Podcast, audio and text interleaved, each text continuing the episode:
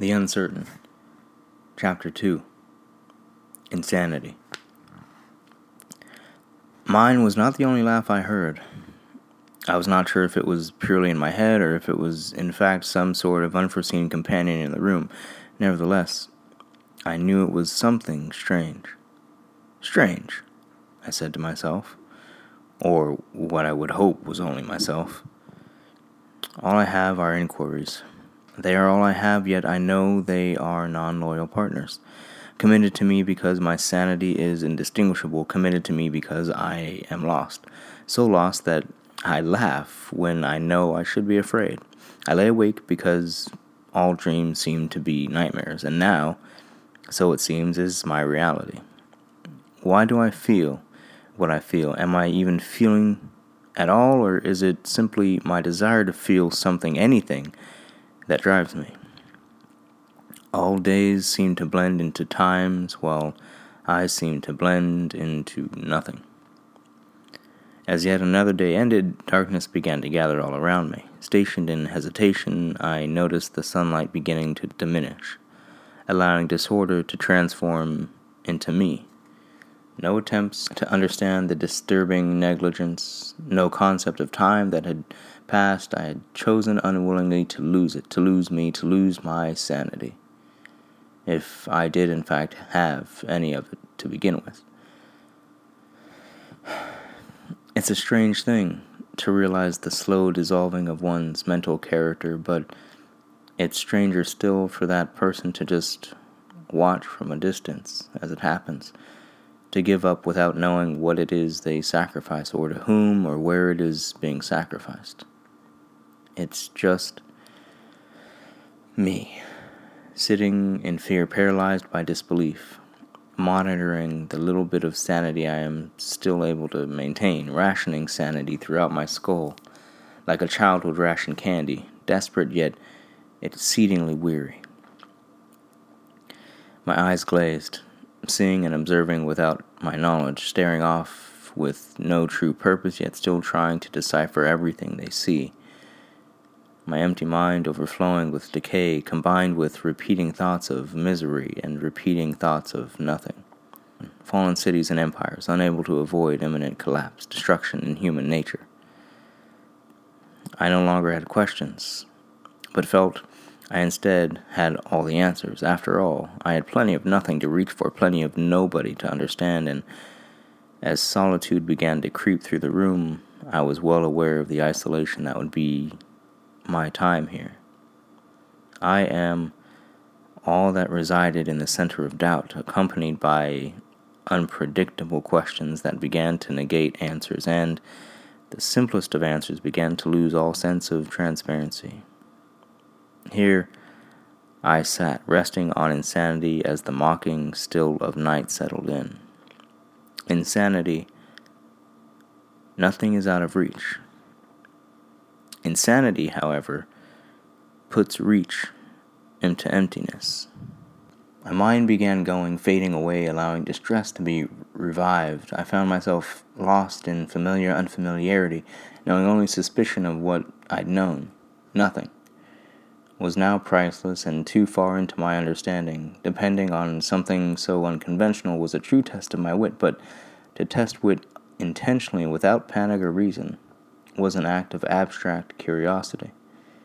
No voice of reason while attempting to deny the unknown, it seemed appropriate to acknowledge solidity under the circumstances. In my head, the nursing of my end began. How do I describe such pain? A sense of longing that most see as pointless. If my eyes close, all that is becomes nothing that was. Insatiable grief, immense sorrow, timeless passion, unconditional devotion, and fear that thrives if I close my eyes. Silence beckons for the return of my insanity. Heartbreak yields only to wait its turn. I blink. I'm lost. My tears no help. A sad mind, tempting insanity. Pain lives because its partners do not die. I can't stand to try and close my eyes.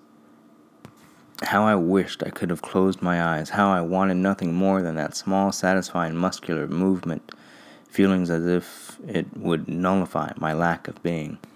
Chaos was beginning to ride up my spine, slowly making its way into my unsteady self awareness. Was this the voice I heard beckon me to open the window? Suddenly, panic arose. It didn't want to help me. It wanted to manipulate me into letting in the dysfunctional air of the outside world, to make it easier to smother me in this smoke, if that is, in fact, what has clustered the room. Numb was I to what I was supposed to feel. The room was full of smoke, but I didn't feel myself gasping or coughing. I merely sat in it. To become a part of it or to be engulfed by it was unclear. A want to want to fight, a need to feel a need, but no hope to reach out for any of these things. No hope of hope, only a sadistic point of view that I was fighting to comprehend as my own or someone else's.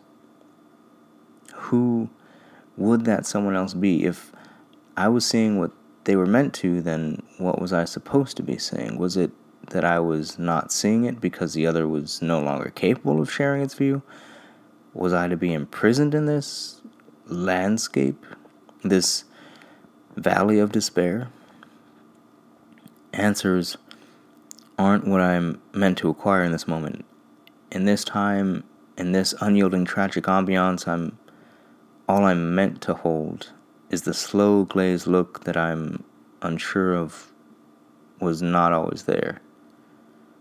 Circles. My mind kept going around in circles, following the unfathomable, reaching for the unobtainable, chasing silence, foolishly unaware it could not be caught, for it was lost. I am lost. Lost unable to be found or discovered, a definition pointless because I am and feel the indefinite, unidentifiable inconvenience of intolerable isolation, indifference, illogical, incomparable, words that begin with I, but where does, did, do I begin? No more smoke. No more room. Has it been hours, minutes, or days? and nevertheless, I deemed the answer inappropriate, inapt, for no matter where I might be, or what once was or is, wasn't or isn't, I know I was not a part of it. Circles. Where do I go from here? Circles. How do I go from here? In circles. A loss of everything, or what should feel like everything. What should feel like anything at all? indirect indiscretion, individual ideas, no ideological instincts. Where is my mind? My mind did mine to be mine. It was mine, but one, once was mine is no more, no more. There is no less, but there is no more, no more mind to what's mine. Only words, only words and my breath, my breathing, but even these things seemed out of control. Out of control, out of control, out of control, just Words out of control. Breathe. Breathing out of control. Try. Try to personify, personalize, and prepare. Pinpoint proper parallels. Why look for parallels when it's a world of verticals crushed by hesitant horizontals? Why look for lines when shapes are the difference? Why look for anything at all when everything seems to be deniable? Deadly, disaster, distance, despair, just Words to me, just words to me. To me, they are me. I am them, all of them. They are me. I am the lunatic. The world is sane. Is tangible? No. I am tangible. The world is saying I am the lunatic. Lunatic, lunatic. All because I have the desire to no longer get lost. I did not think of the books. I did not think of the forgotten furniture. It was no help to me. I had no need for such sad and desperate things as I had become a sad and desperate thing. A thing I can't even recognize myself as a person or a being. I have allowed myself to be known, even in my thoughts, as a thing. How? Why? What is it I'd done wrong? What is it I'd not done? What is it? Was it? Could it be? Or was it to be anything at all. All I want to do is be part of something, to feel change in such a way that I'd always be able to travel into that moment from wherever I was in the future and know it was the time everything changed. Not just for me, but at the same time, for everything. Is that too much to ask? To want? In such a tragic place developed from tragic times, how is it that existing meant learning to neglect the very thing that made us human? Or is that why we must only be human? Are we meant to live in fear and angst because we don't deserve better and that is our great illusion?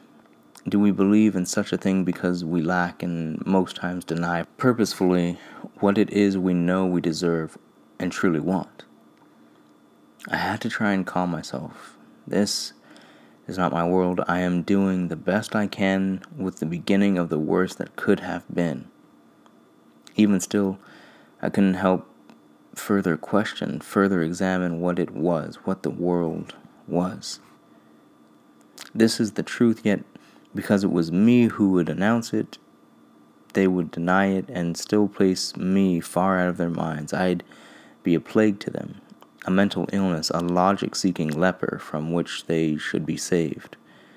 They'd send me into a state of exile so that they may live and be free, be blind, or am I blind? Is it me who is indulging in fantasies and inclinations because I want to be the outcast, the untouchable, the unknown undoing of previous generations' transgressions? Am I it? Am I the doing and undoing of sanity's sanctuary, its rightful place in the world in which it seems unobtainable? I felt I'd begun to comprehend where it was I'd been leading myself. A hint of development, be it coincidental or not, was appreciated in my consequential times. This isn't me. This isn't me at all. None of this feels right. None of this feels like this is where I'm supposed to be. If not here, then where? How do I get there? Is it even a where I'm supposed to get to, or is it more likely a when? Slowly, my emptiness began to fill. I was unsure of with what or from where, but I knew I grew tired of questions. I grew tired of reaching with the intent of never finding anything in my grasp when I pulled my hand back. Couldn't that be part of the problem? Putting much of the emphasis on what and where I'm supposed to go instead of taking my time to get there. Can I really have time? Do I have time? And does taking control mean letting go? As much as I wanted to know what it was I seemed to be missing, I couldn't help but feel as though something about this place, something about me being there, just didn't seem right. This whole thing just doesn't seem real.